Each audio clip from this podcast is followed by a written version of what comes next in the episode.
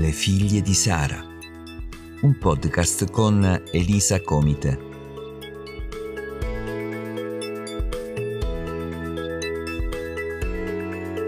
Per continuare a sperare nonostante le circostanze. Ben ritrovate carissime figlie di Sara. Come promesso, oggi ascolterete la storia di una donna di gran fede che ha superato tantissime difficoltà nell'area della guarigione fisica. Come vedrete, lei non era una donna forte né audace, ma lo è diventata.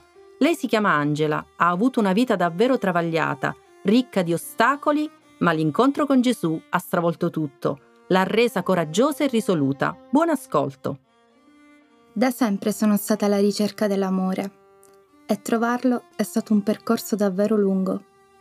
Fin da piccola mio padre mi insultava continuamente e vivevo nel terrore dei suoi rimproveri. Alle scuole medie sono stata molestata in gruppo dai miei compagni di scuola e questo produsse in me un forte disprezzo verso me stessa e odio verso tutti. Volevo morire e smisi di mangiare. Nonostante le sedute dallo psicologo, non raccontai mai quello che avevo vissuto. Solamente a Partinico, in un ritiro spirituale, all'età di 29 anni, riuscii ad aprire il mio cuore ferito Provavo solo vergogna e temevo il giudizio di chi l'avrebbe saputo. D'altronde mi avevano fatto credere che avevano abusato di me perché ero una poco di buono. All'età di 17 anni i miei genitori si lasciarono. Mio padre ebbe una forte depressione a causa di debiti di gioco. Tentò di suicidarsi e anche di ucciderci. Dopo il divorzio dei miei cominciai ad avvertire delle strane presenze in casa mia la notte non potevo dormire, avvenivano delle cose incredibili. Il letto mi tremava, sentivo gemiti, vedevo morti e gente incappucciata. Ero disperata, stavo impazzendo. In quel periodo una mia zia mi parlò di Gesù, di come lo Spirito Santo era in grado di liberarmi. Mi innamorai subito di Yeshua, come suona il nome di Gesù nella lingua ebraica. E il Salmo 4, versetto 8 divenne una parola specifica per me, esattamente adatta a portare guarigione in quella specifica situazione. In pace mi coricherò e in pace dormirò, poiché tu solo, Eterno, mi fai dimorare al sicuro. Ricevetti subito liberazione dalla stregoneria. Da bambina mi avevano portato spesso dalla strega di famiglia, perché avevo qualcosa che non andava, e assistevo a riti veramente singolari. Finalmente, libera da oppressioni e da quelle presenze strane, stavo vivendo un periodo felice. Non mi mancava nulla, pensavo di avere tutto. Mi ero innamorata di un ragazzo e avevamo deciso di sposarci. Ma a 23 anni mi diagnosticarono un carcinoma alla tiroide, con metastasi. Il mio mondo crollò, il mio ragazzo non mi stette vicino e mi ritrovai malata e sola.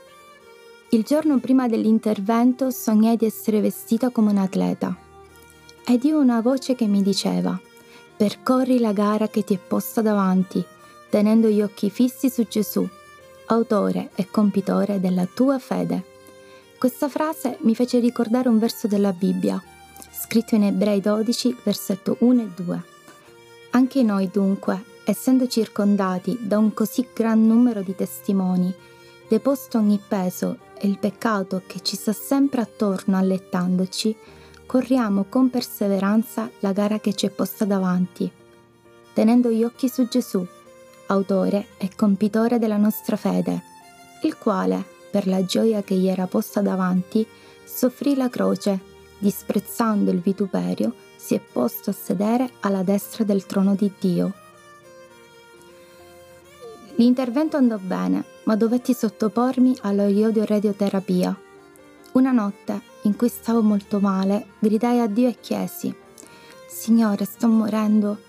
Nella tua parola sta scritto che coloro che ti ricevono e ti seguono, tu li chiami amici e riveli loro la tua volontà. All'improvviso senti una persona sedersi sul mio letto e una voce dirmi: Tu non morirai, ma per certo vivrai perché io ho grandi progetti per te. Scoprì in seguito che anche un verso della Bibbia diceva questo, Salmo 118, versetto 17, che leggo integralmente.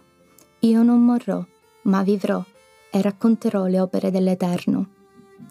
Avevo avuto conferma che era stato Dio a parlarmi. Affrontai quel periodo con grande coraggio e determinazione. Dio mi aveva detto che sarei guarita e così fu. Dopo quattro anni fui completamente sanata. Ma le sfide non finirono. Circa cinque anni fa un batterio mi stava distruggendo le ossa. Aveva preso il midollo osseo. Mi rivolsi al Signore, ricordando le sue promesse per la mia vita. Pregai il Signore ed ebbi una visione, una chiara immagine davanti a me. Scendeva una spada dal cielo e una voce mi diceva, combatti. L'Eterno mi guarì ancora una volta. La guerra non era finita. Nuovamente sono stata provata nella salute. Quest'anno a febbraio mi hanno diagnosticato un'insufficienza renale, ma Dio ha trasformato la mia camera di ospedale, prigione, in un luogo di evangelizzazione.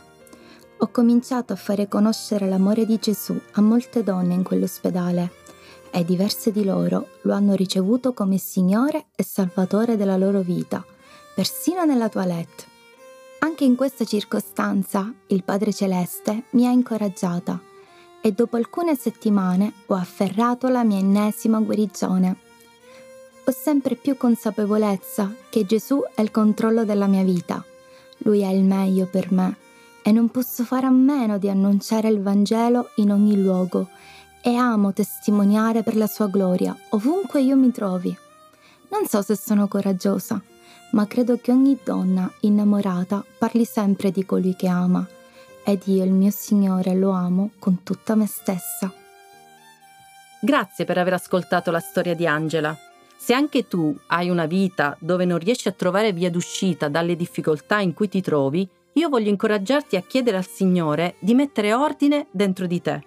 Chiedigli di liberarti da ogni oppressione e di sciogliere ogni nodo che sembra stringersi sempre più forte per non lasciarti respirare. Se a volte hai anche pensato di farla finita, voglio dirti con certezza che c'è una via d'uscita. Sento forte nel mio cuore che hai avuto pensieri del genere. Hai persino pensato di non avere un motivo per vivere.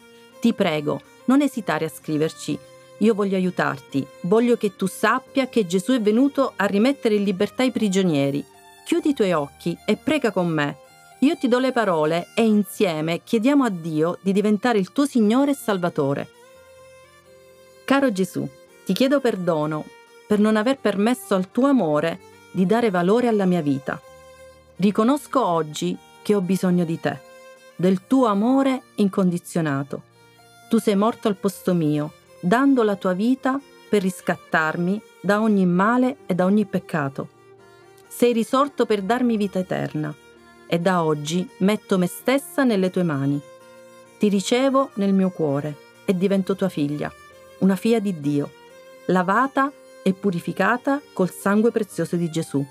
Da oggi la mia vita cambia direzione e so che tu sarai al mio fianco. Nel nome di Gesù. Amen.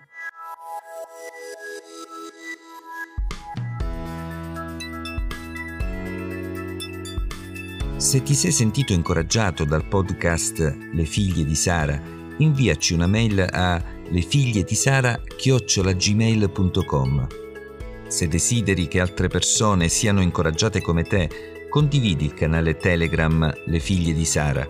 A presto e al prossimo podcast.